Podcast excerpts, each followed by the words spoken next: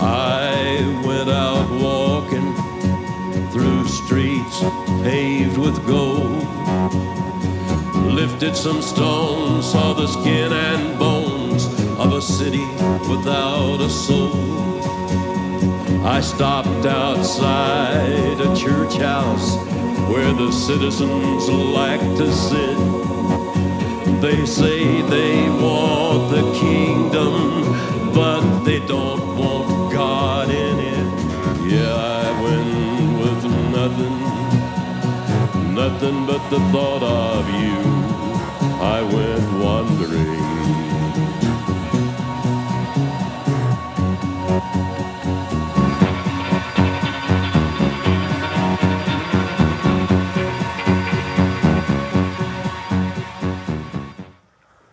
Live from the Mecca of Mormonism, Salt Lake City, Utah. This is Heart of the Matter, where Mormonism meets biblical Christianity face to face. And I'm your host, Shawn McCraney.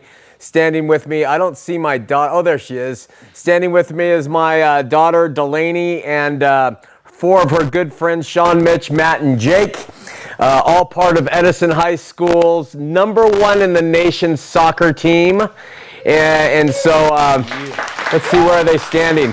This is Mitch, and this is Matt, and this is Jake, and this is Sean. Is there anything you'd like to share with the audience uh, before you go back to California? Uh, I just want to say uh, belated happy birthday to my mom. So happy birthday. Happy birthday! in four days. Yes! I've never worn jeans in my life. Yes! I'm going to college. Very good. Delaney, comments? Hello. Listen, you know it's it's really really easy to be a rebel um, and a partier when you're a teenager. Uh, there's nothing heroic about it. Uh, standing here with me, uh, these are four of Delaney's good uh, friends, and I'm so proud that uh, of each of them um, that they face the teenage life without a bunch of raucous, raucous sex and getting high and drunk. Uh, they say no thanks to all that, and uh, that takes guts. So to me, uh, they are the truest definition of a rebel in the teenage world, and I personally salute them. Plus, none of them are LDS, so they didn't need that to, in order to, ch- to choose to do that. So thanks for being uh, with us, you guys. Really appreciate it. Thank you. All right, man. Heart of the Matter can be seen here on live television through streaming video at hotm.tv, in our archives at the same website, all over the web, especially at youtube.com. Wherever you're watching, we welcome you. Calendar time. Get it out this coming Saturday night. Come to Calvary Chapel, Salt Lake City for a free screening of Aletheia Media's production of Girl. If you have a daughter, know of a girl, have a heart for teens today, be at the Salt Lake Calvary Chapel this Saturday night, 6 p.m. Free screening. Girl is a short film written, directed, edited by Cassidy McCraney. Take a look. Dear God, Mother says you only answer prayers from obedient and chaste girls. If that's the case, I'm screwed. right, wrong,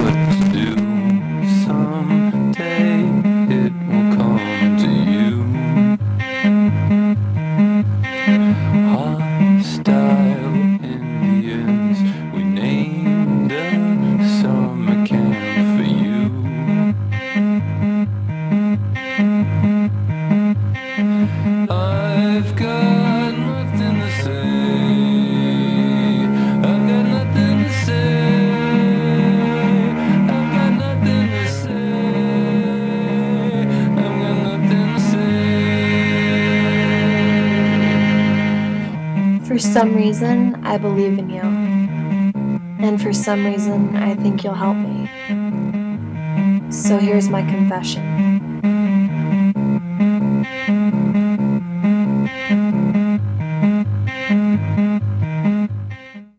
We assure you it will open up uh, discussion, conversation, minds and hearts. Saturday night, 6 p.m., Calvary Chapel this week. Then on Monday night, April 9th, in the month of April, I'll be in Evanston, Wyoming, buying fireworks and 6% beer. Just kidding. it's a total joke. I have the privilege of speaking at uh, Calvary Fellowship at 6 p.m. out there in Evanston. Uh, what's the website? Any website? We are so professional here. You just saw evidence of that. Um, 6 p.m. Evanston Calvary Fellowship. Join us, and we'll see if we can find a website for next week. Okay, every week, 1 p.m. Uh, Sundays, AM 820. The Truth airs Heart of the Matter on the radio here in Utah. So get in your car and tune in. Then join us Sunday, every single Sunday, Lord willing, uh, for an hour-long, never denominational, verse-by-verse Bible study. That's from 2:30 to 3:30 in the afternoon at the University of Utah. You can get information like where and how and times at calvarycampus.com. So show up. It's a great time, and we hope you will be with us. Last Saturday, we held our semi-annual open water baptism throughout most of the state. Take a look. We do praise God uh, for His Holy Spirit being present at those baptisms. 24, 25, Derek. 24 uh, people publicly professing their faith in the Lord Jesus Christ and being baptized, not into a church, uh, but uh, as an outward expression of their inward faith. A beautiful thing. We want to thank Alpine Church uh, both in Logan and in uh, Riverdale, and the Adventure Church at Liberty Park for their being willing to open up their churches and let us use their facilities. Uh, they all supplied us with somebody who was there to fill up the fonts, take care of us. make sure we didn't burn down the buildings. And uh, it was just a great deal. Uh, Rich Brogy uh, baptized a couple people. We had a few other men come and baptize some other people. I had an uh, opportunity to do some baptisms as well. But the most important thing is that uh, these people were able to, uh, to show their faith in the Lord. We had one man in Riverdale uh, named Les who was fully clothed in his street clothes, and he just decided then and there, after I think 50 years, he said, that I just want to be baptized. After 50 years. And there in front of his entire family, he gave himself. Uh, I think he had done it before, but he publicly professed his faith and love in Christ. We thank everybody for their selfless service. Then on Sunday morning, uh, we had the chance to preach and teach at a full house at Lakeside Community Church in Sunset. Another wonderful experience, uh, for me at least, and it gave all the congregants a chance to catch some shut eye. So uh, it was a great time, and if you're living in those areas, whether in Riverton or Riverdale or in Logan or in Sunset or in Salt Lake City, check out those churches and their openness for this not fearing uh, but opening up for people to know the Lord Jesus Christ. How about getting some light from the Word?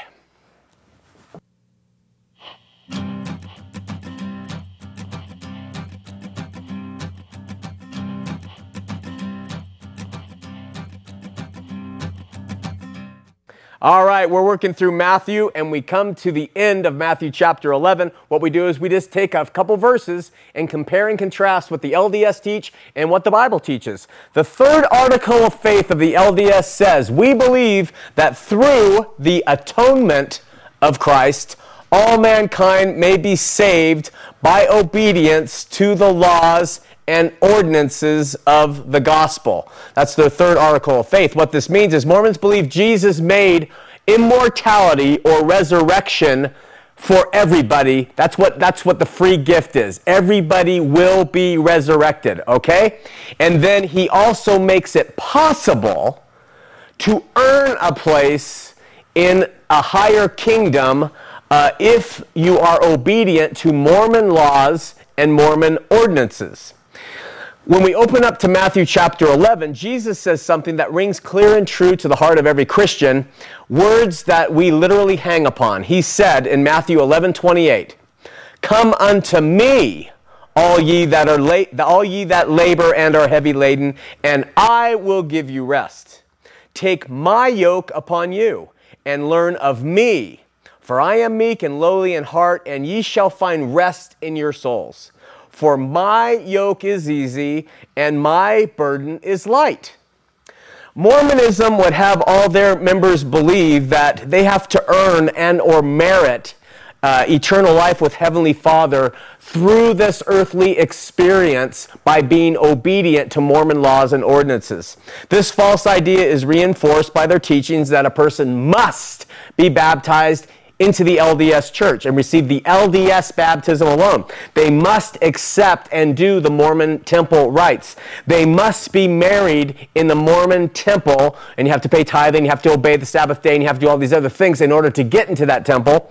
Once a person joins the Mormon church and gets active in their ward, these must grow in number. They must, like I said, pay their tithing, They must obey the Sabbath day. They must fulfill their church assignments. They must sustain all their leaders. They must. They must. They must. Mormon prophet Spencer W. Kimball said in his piece of religious pornography, The Miracle of Forgiveness, page 207, quote, However powerful the saving grace of Christ, it brings exaltation to no man who does not comply with the works of the gospel, meaning Mormonism.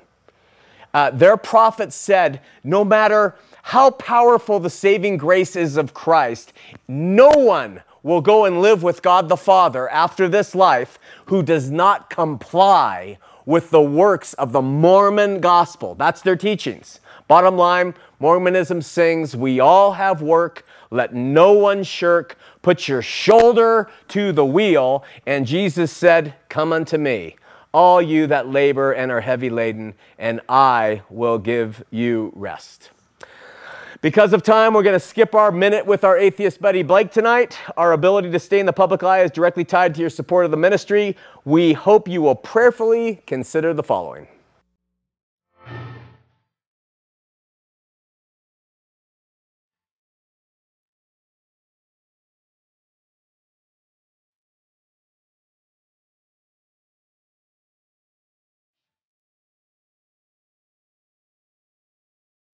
So show me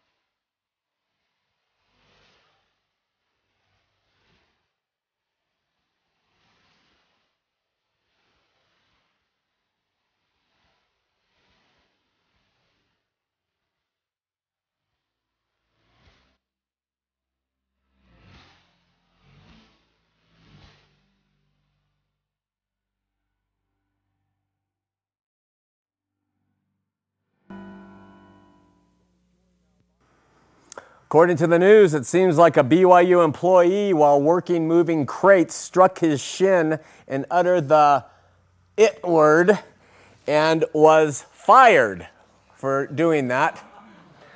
I was informed that when this person's employers were told that the firing was over this single incident, they said, Boom! You mother! Not having Monopoly!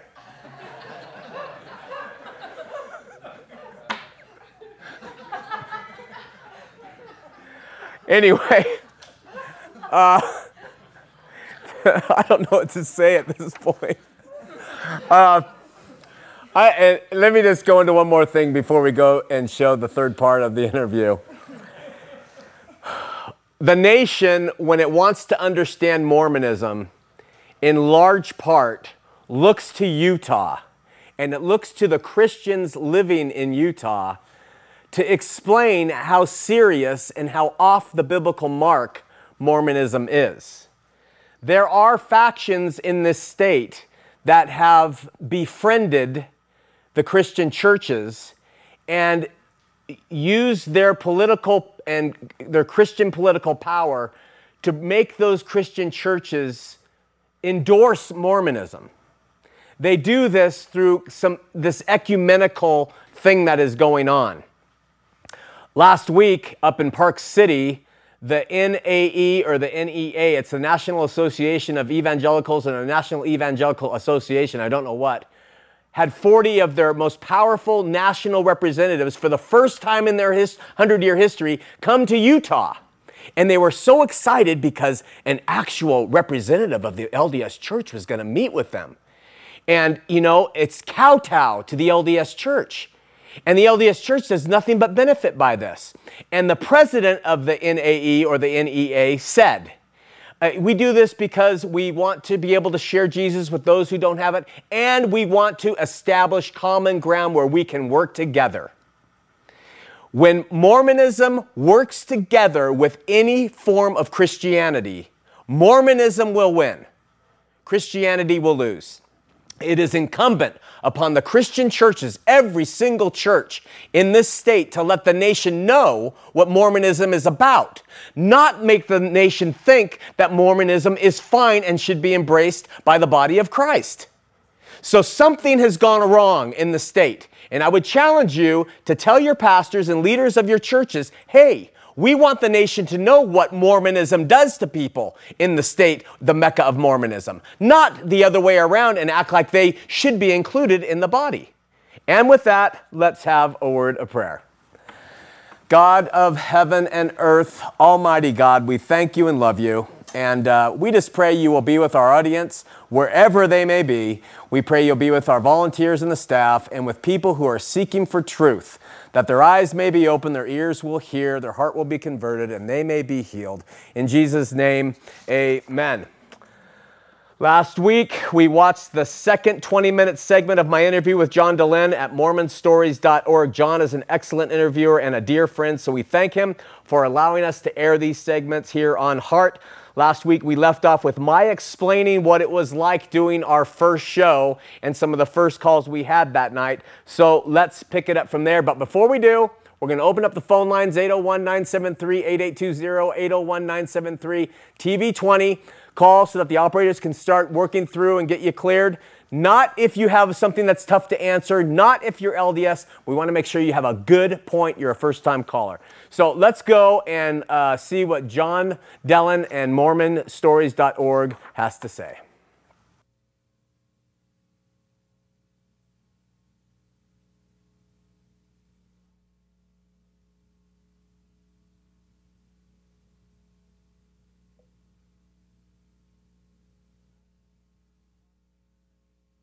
March of 2006 now, and it's Tuesday night, and they're like, okay, you know, five, four, three, two. I'm like, hi. I, you know, I, I, I had like a notes about this big, and I just started talking. We opened up the phone lines, and the first or second or third call's a BYU professor. And he's like, Shawn, the Book of Mormon talks more about Jesus. I'm sorry if this is mocking, but that's how he was talks more about Jesus quantitatively than the Bible does. Don't you find that to be a bit ironic? And man, it was game on.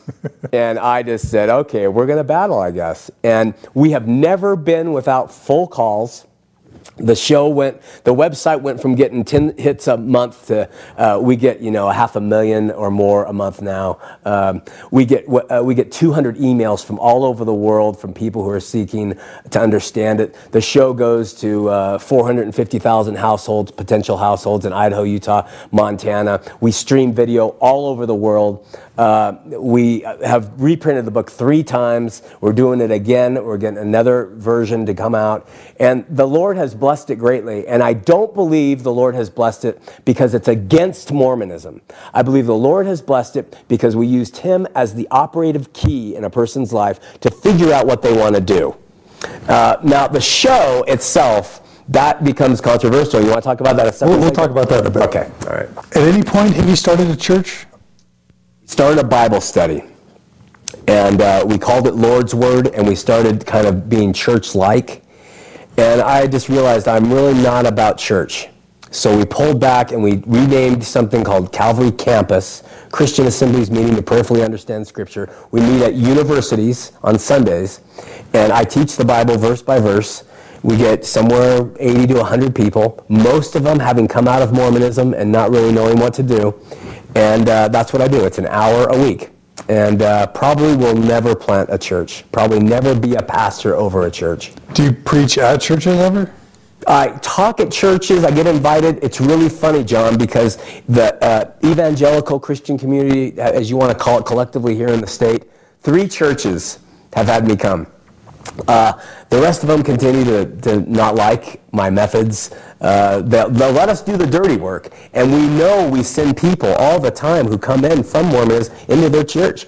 But they just don't like me, I guess. They don't like my, they think I'm really arrogant or full of bravado, or they don't like my method. But uh, it's effective, you know, and That's, again, it's got to be hard to have given your life to, to Jesus, to evangelical Christianity. Is that what you like to call No. it? What do you like to call it? not at all. What do you call it? Uh, you know, I am a believer in Jesus, and I do not want any connection to evangelical Christianity. I, uh, Christianity, even, even though it has a great onset from Antioch way back, even that today is scary because of uh, the way people approach it, you know? So I want to be known as someone who follows Jesus. And, and that's not even his name, you know, Jesus and, or Yeshua. Yeshua, I want to follow him and him alone. And I don't care about religion. You know, I really don't. I don't care if LDS stay in the church. You know, I tell them, look, come out if you want. Get out of there. And this is the reason why. But but come to know the Lord first. Know who he is. And others who say, hey, I'm staying in. Well, do you know the Lord? Yeah. Whatever. You know, it's free.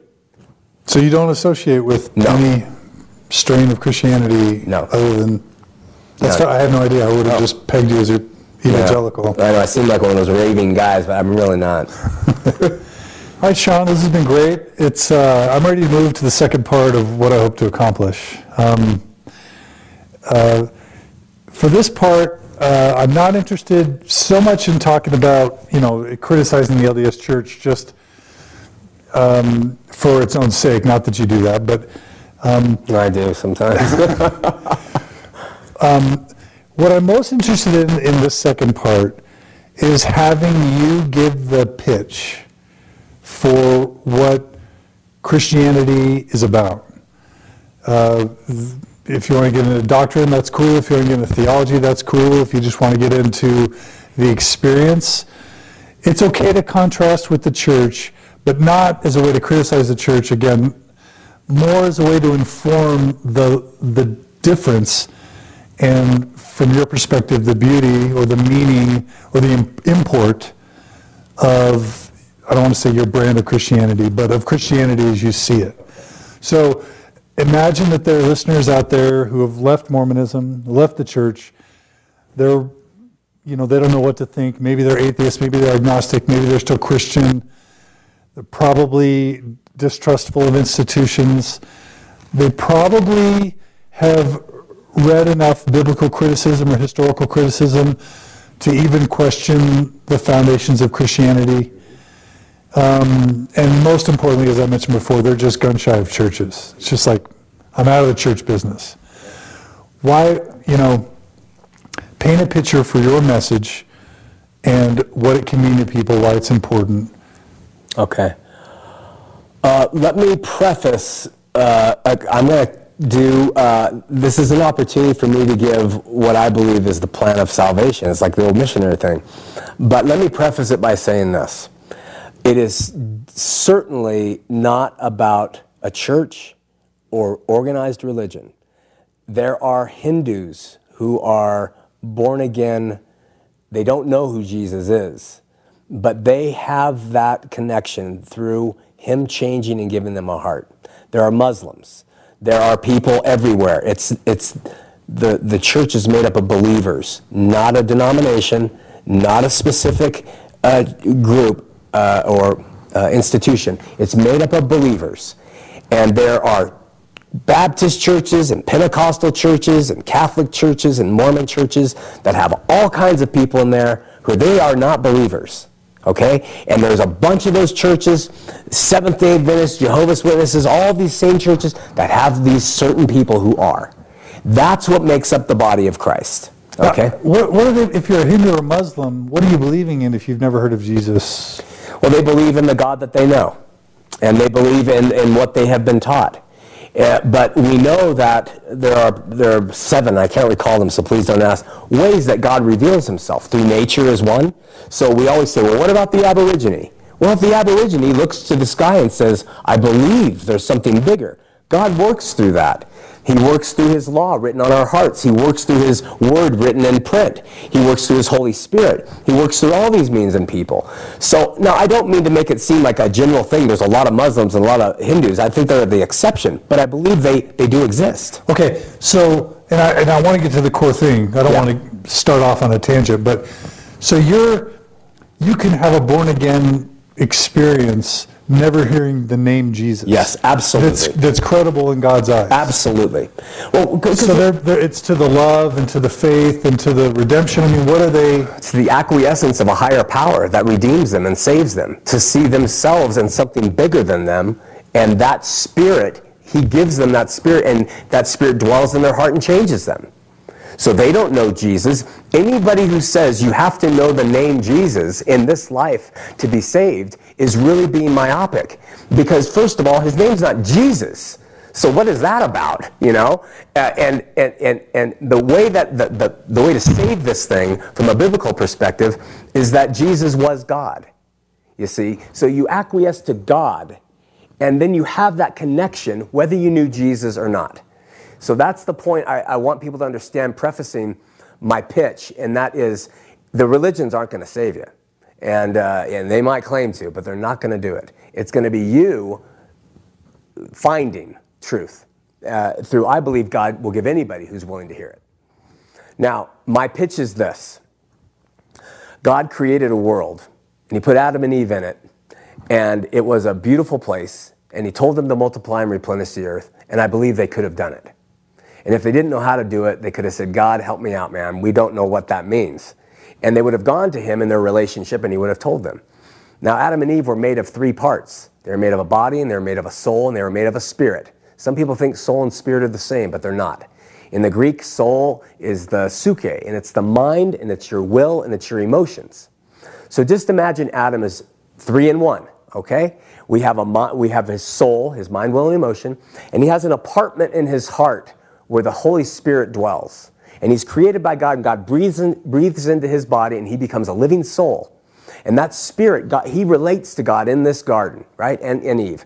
And they have this relationship, and God gives them two commandments multiply, replenish the earth, don't eat of the tree. They decided, look, we're going to take the shortcut to knowledge and they brought sin into this world. And my point in saying all that is God told Adam, you're going to die in your you're going to die if you eat of that fruit. And when he took of that fruit, he didn't die. He lived to 920 years of age. But he died spiritually, and that apartment in his heart shut down, empty, dead. And so men and women, we now operate in a bipartite system, body and soul. We are spiritually dead. We don't have any apartment in us open to God anymore, which is why Jesus in John 3 said to Nicodemus, You must be born again. And, and that which is born of the Spirit is Spirit. You have to have that apartment opened up again. And that Holy Spirit comes into you and it takes over your life and it allows you to experience God in the first way, okay? So we go through our life and we, we, we're born in this fallen world. And we are all sinners by nature. And we all rely on our mind, will, and emotion and body to get through life. Now, some people choose to do things very bad in their mind, will, and emotions and body. And some people choose to do a lot of good in their mind, but all of us still fail. And so we have a need of a redeemer. And my pitch is this that God came down in the flesh and he redeemed us. And uh, all the variances in the story, I believe he was a historical figure. I believe he was God in the flesh, and I believe he died on the cross and he shed his blood, which typified what they had been doing, the Jews, with animals forever. And that blood, when you believe on that, that saves you. It's not your good life that you've lived, or it's not the evil life you lived. It's your faith on him that saves you. Once that occurs and that Holy Spirit opens that apartment back up, you then are a tripartite being. And you start to let that Holy Spirit operate in your life, and it starts to work on your body, mind, will, and emotion, and get it in line with God. And that's processional. So spiritual rebirth, just like physical birth, is immediate. No, no woman gives birth over the course of a lifetime. It's an immediate event that comes by faith, and the Holy Spirit comes inside you. Once that occurs, you, you still are a sinful. You're a babe in Christ, is what the Bible says. So you make messes. You're still addicted to drugs or alcohol. You still have been changed. You're redeemed. You die, you go to heaven. But the Holy Spirit is there lift and working with you to get better. That is where the works come. That's where the sanctification of your life comes. The LDS Church, just to bring this, is very good at sanctifying people. They do a wonderful job at helping people progress in their body, in their lives.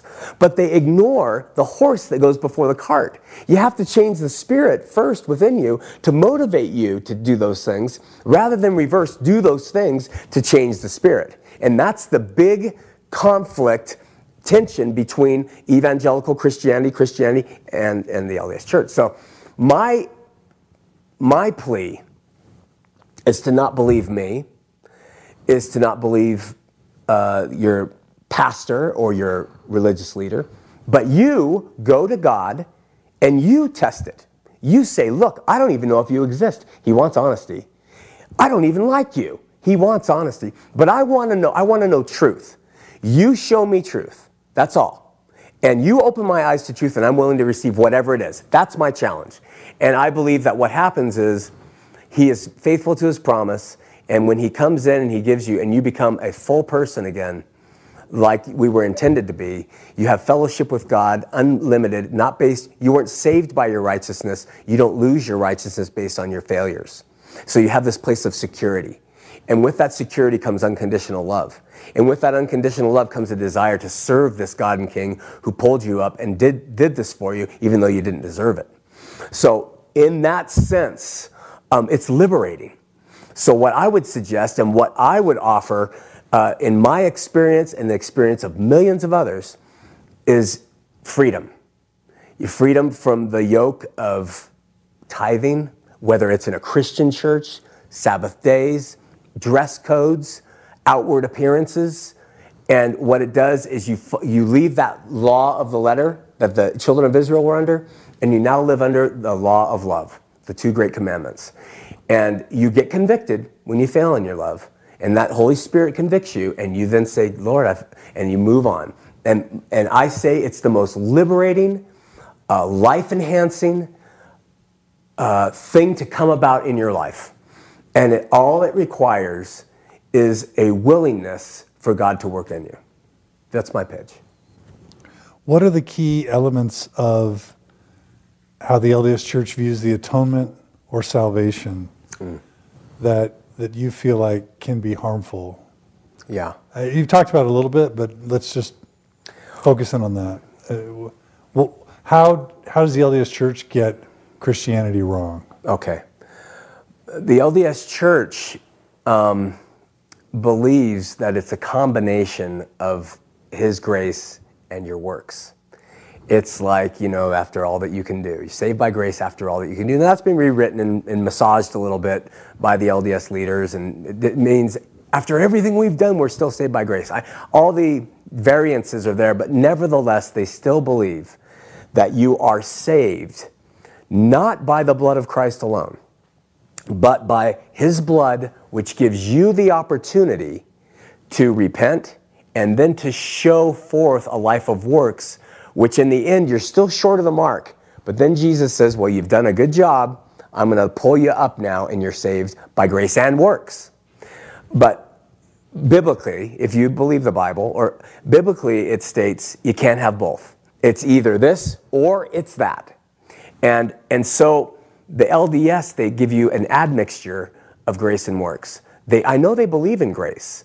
And, and the biggest manifestation of grace to the LDS is the fact that we all get resurrected. That's a free gift, and they say that's a graceful thing. And also the fact that he shed his blood, and so when a Latter day Saint sins, they do have the repentance process to go through. But it misses the mark, and, it, and it's the, the best way to explain it would be for me to give a quick analogy. There's a village, and there's a king in that village, and the, and the king says, Listen, I'm going to I'm going to give you a servant, and he's going to give you your food. He's going to take care of mending your clothes. He's going to do your chores for you. Okay? And the thing you need to do to understand is you just believe that that, that servant has come. All right? Now, there are two groups in that village. There's one group who said, I believe it. And they sit back and they say, I trust in that completely. And that servant shows up and he cleans and he brings them their food and he's, he's a wonderful guy. There's another group that says, I believe that servant came, but I also believe that I can do some things to make him love me more. So I'm going to put up a picture of the king outside my house. And I'm going to I'm going to dress really nice when the servant's around. And maybe he's going to love me more and the king will love me more. But it's never been based on that. It's always been based on the, on the king gave a servant and he loves the whole village the same. And where the LDS go wrong is they start thinking that by the temple rituals or by their works or by their Sabbath day or their tithing or all of these Old Testament manifestations of the law are somehow going to justify them before God when God sent his son to shed his blood. You know, what the heck is tithing going to do when his own son sheds his blood? So I think where they miss it is they, they add that stuff in. Now, there are some who say that's just not true. And we get into all these polemics and, and everything else. But I, I, I believe, generally, I'm speaking truth, that Mormonism teaches salvation is a resurrection, exaltation takes this effort and work of righteousness on your own part. Is baptism by water required in your theology for No. salvation? No. Uh, we go to the thief on the cross. Uh, no, no font there. And uh, that Old Testament idea of Sheol, uh, paradise and prison, and Jesus says, You're going to be with me in paradise. That's Abraham's bosom. He went there by virtue of just him saying, You know, hey, remember me. And so uh, there's no baptism there. Now, the LDS missionaries I know say that he was vicariously baptized later, but baptism is another thing you throw in with the blood. Now, anybody who believes in Jesus and wants to follow him is probably going to say, I want to be baptized. And I wasn't baptized for like six years after being a Christian. And when I was, it was miraculous. It really is a wonderful thing. But it does not save you. Water can't save you. Circumcision can't save you. Circumcision didn't make a Jew a Jew. And a pagan can circumcise himself and it didn't make him a Jew. It was, it's identification. Baptism is just a mode of identification, not, definitely not a, uh, a rite necessary for salvation. Gotcha. Is the final part of your pitch. Talk to an individual potential believer. Tell them what the process would be for them to be born again and, and what you believe it would bring to their lives. Okay. Uh, Isaiah and Peter, um, a few other Old Testament prophets, when they came to understand who God was, they said, Stay away, man. I'm a sinner. Uh, Isaiah said, I am a man undone when he came to see the glory of God.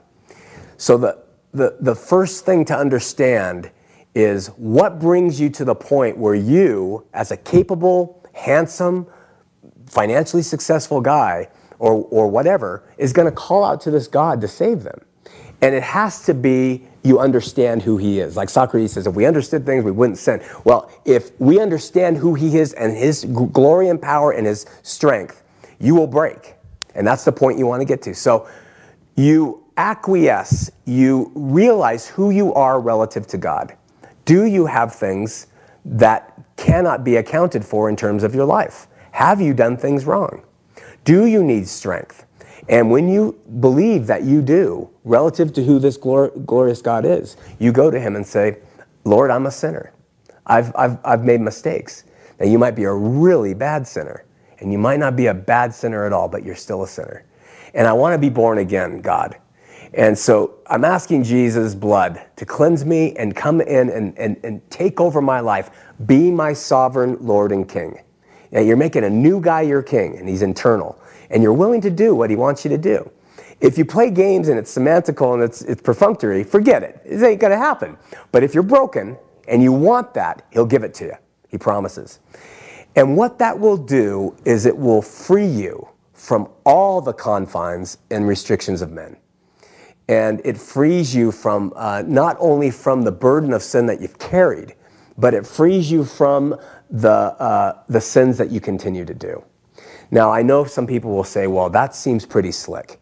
You know, you get to sin like there's no tomorrow. I have never uh, met a Christian believer who says, I'm saved by grace, I'm, I can sin. Never. It's something that people say who don't understand it. When someone has been broken and realized that someone has stepped in and reached down and pulled them up from the gutter, um, then they experience rebirth and they're grateful. And out of that gratitude, they serve. And they want to be righteous. And that is part of that progression.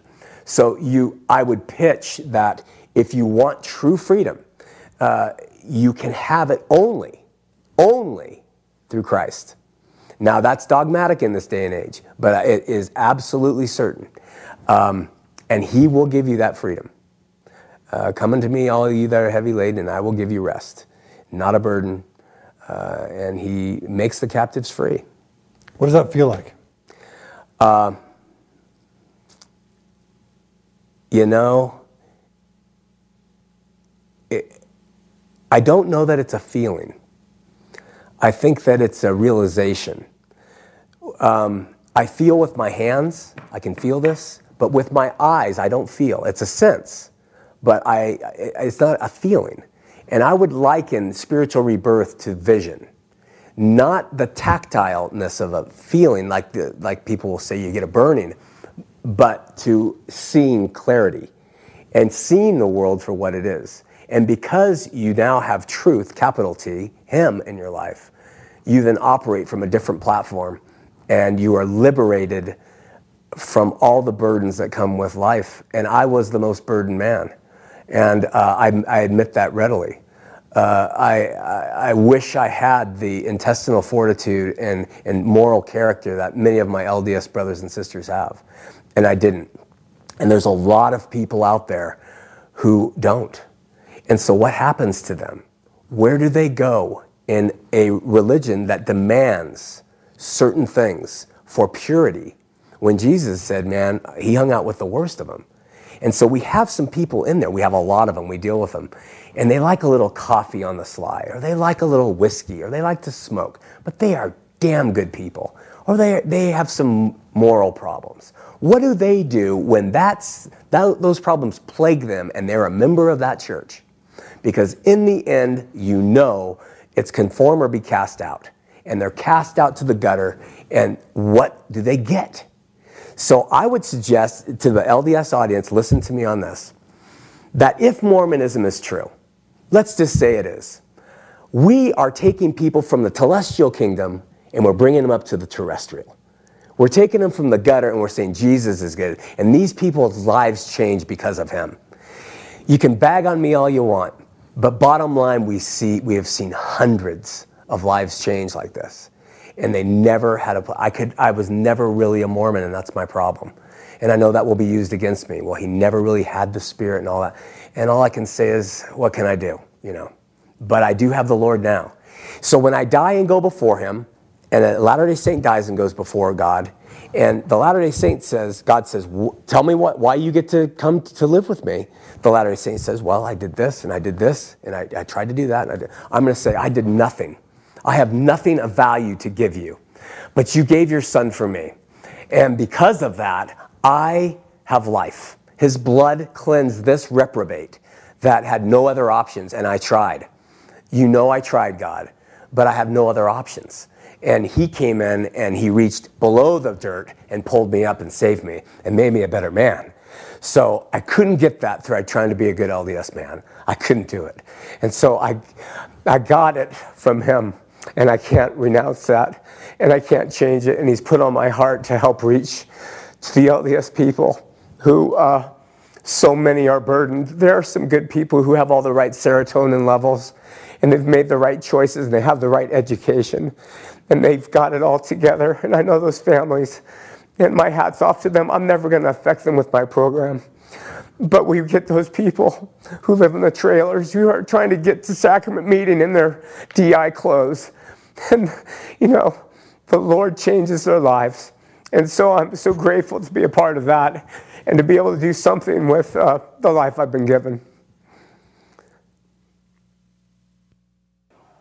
We're going to have some complaints from that, I'm sure, about my discussion uh, regarding people of different faiths who are part of the body. You have to understand uh, the context of what I'm talking about, why I'm uh, doing this interview, and you also have to understand the grace of God is provided, salvation provided only, only, only, only through the shed blood of Jesus Christ. Babies who die, children who die, saved by the blood of Jesus Christ. Do they know his name? No. And so there are places and people who have had God touch them and regenerate their heart, who they said, I, I believe in you, God, you, you higher power, I don't know your name. But and my point in that is that they are saved. Yes, they can be saved without knowing the name. They will know the name, and they will know it was only through His shed blood. And so don't mix it up. I'm not saying there's all kinds of ways and you can be this. And anybody who God changes their heart, if they're given the time to tarry in this life, will certainly come to know Jesus. However, uh, the caveat is what I was talking about there, so please uh, remember me. I mean, remember, th- remember that. Ray from last week from Syracuse, he's LDS. He called and he said last week he had two things, and then he said there's five reasons, Shawn, that you could not be a Latter day Saint. Ray is on line two. Ray, you're on the air. You ready with the five reasons? Yes, Johnny, how are you today? Uh, I'm doing wonderful, Ray. Now, listen, uh, do me a favor. Okay. Read the five reasons or tell me the five reasons right now, and then we'll discuss them one by one. Okay. First, can I say that I've really enjoyed your show so far? You can. Okay, it's wonderful. No persecution so far. Really, I've really enjoyed it. You're going to get persecution in a minute, Ray. So, Okay, here's the first one. You ready? yeah, go ahead. Okay, when you prayed for a Christian rebirth at the side of the road, Uh huh. You, you finally did as the ancient American prophet Enos did. The only trouble was that you attributed the rebirth to the evangelical form of Christianity instead of the Godhead working in perfect union in your life. So that that's the first one. That's the first one. That's the first reason why I'm not a Mormon. No, no. Why, why uh, Mormonism didn't work for you? Okay. Okay, that's the first one. Okay, next. Okay, number two. Okay, um, uh, uh, uh, on a show a while back, you mentioned um, you and some of the youth were, were going to the temple. Yeah. Okay, well, let me just read it. Wait, wait, wait, Um, wait. So what's What? the reason? We, I don't want a diatribe. Give us the reason, Ray. Okay, this is the reading.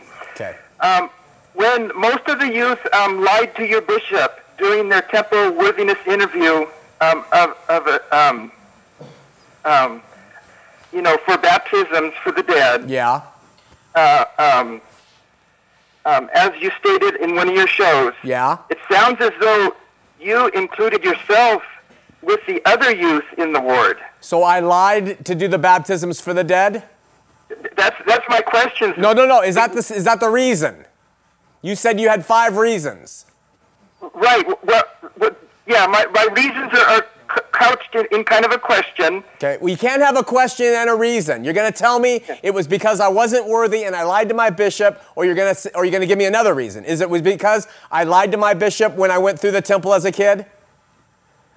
Well, no, no, I'm not accusing you of that. I'm just saying it sounded, you know, I'm not going to out can we say, can, wait, wait, can we say this, Ray? Can we say you're saying I wasn't worthy? No, no, I'm just saying in that episode that I listened to you, you off the cuff said that all the youth. So Um, what's your point, though?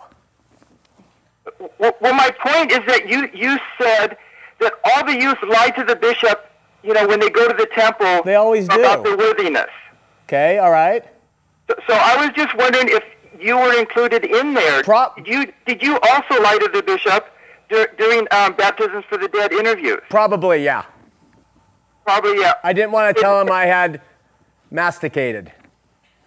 Oh, with, with, with that, then, then I, I would include that as one of the reasons why the church. Okay, so you work. include that. Two. Okay, finally, thank you. Because I lied. Okay, next. Uh, well, I wouldn't. Well, okay, if you want to put it like that, I would just say that, that you didn't let the bishop work with you through your sins. Okay. I, I'd rather put it like that. Okay. All right, next one. O- Okay, n- number three, on one of your shows, you were saying, um, you know, according to my memory, you were saying that the, the bishop was um, disfellowshipping you and, and your, your mother. You know, tell me if I have this right. You have it right. They were going to excommunicate me, but my mom went in and said, if you do, the whole family's leaving the church. So they instead disfellowship me. Now, what's the point? the, the point is is that in the Bible, um, uh, uh, in the Bible, there there is a practice of church discipline in the Bible. Okay, I understand that, Ray. Why is it the fact that my mom did that is that's why I'm not a Mormon? What's the reason, Ray? I hope you don't teach a class in the church because you. Well, when, when your mother did that, she wasn't supporting the bishop in, in helping. So my mom threatened the you. bishop, right? Mom, thre- Huh? is it? It was because my mom threatened the bishop. Well, no, no, no. It that she Well, was what is that? bishop. What is it, Ray? Why is it that my mom doing that? What was it that, that made me not be a Mormon today? It sounded like that she wasn't supporting the bishop Not- disciplining you. Not supporting bishop discipline. Okay, ne- next. Yes. O- okay. Um, Gotta blame my mom now. We're getting to the Sopranos thing. Okay, go ahead. Okay, on, on the fourth one, uh, um, okay, a lot of times on your show, um, you, talk about um, acting on good feelings instead of acting on the personal witness received by the power of the Holy Ghost. I I don't talk. I don't talk about acting on good feelings, as though that's a good thing to do. Never. Yeah, I, I hear you talking. Well, I correct that if you heard that. Absolutely not. Absolutely not. So you're gonna have to cr- cross that one off. Okay, well, well, Okay. Then you have to explain to me when you've had conversations with people, you talk about Mormons acting on their good feelings. Yeah, they do. Well, well, okay, that that's that's num that that's number four. You know, the good feelings that I have comes from a, it's biblical. It comes from a witness of the Holy Ghost, and, and I have a lot of your feelings along with that. Okay, listen. It comes. It comes. Facts, faith, feelings. That's the train. Engine, train car, caboose. Facts, faith in those facts, feelings to support the, the faith in the facts. You got that? Okay? With Mormonism, it's feelings, faith, facts. It's a complete reverse train. So you can say that the Holy Ghost is witnessing to them through feelings. You're wrong. Your, this run does not work. Ne- your final one, number five. Don't stick on it, Ray. Give us number five. Ray? Uh, Give us number okay. five, Ray. Come on. Ray? Yeah, the, um, Put down the joint and give us number five. you know, you're not an easy person to talk with. You, you realize that? Uh, I think we got the pot called the kettle black here, dude. You are. Come on. What's number five? Number five. He becomes a Rain Man. Number five. well, it, it, it sounded, you know, I, I, I got a personal witness uh, of the, the restoration of the gospel. Okay, I don't want to hear your testimony. Give me number five. But this is number five. It sounds like that you never got a personal witness of the restoration of the gospel. Okay, I never had a testimony. Right? Right? Right? I swear, I'm to stab myself in the neck. Ray? Ray? He's gone. Let me address these quickly. We've got somebody from Fort Worth, Texas. Uh, Ray said uh, in the Book of Mormon, Enos prayed to have the, the mighty chains being born again. We have always said Joseph Smith borrowed from the Bible, and he used the stories of the Bible to get the Book of Mormon to look like a very good counterfeit.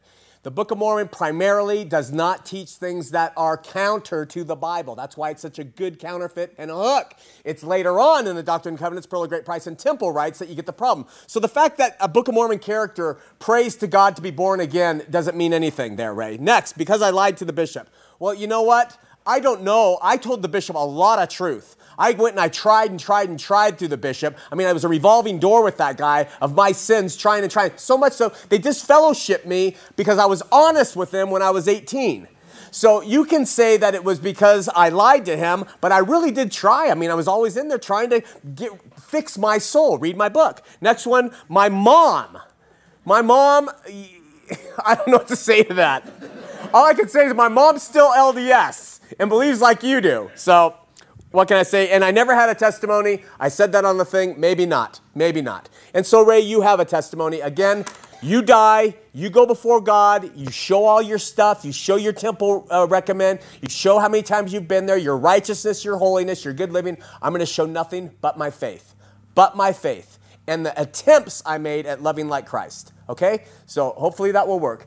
Question here was LDS for 56 years. Where do I start in the Bible as a new believer? Start in the Gospel of John, not an LDS Bible, just a regular Bible, King James, NIV, ESV, Standard American, whatever it is, and uh, go from there. Next one I am 15 and dating an LDS girl. What do I do? Stop immediately.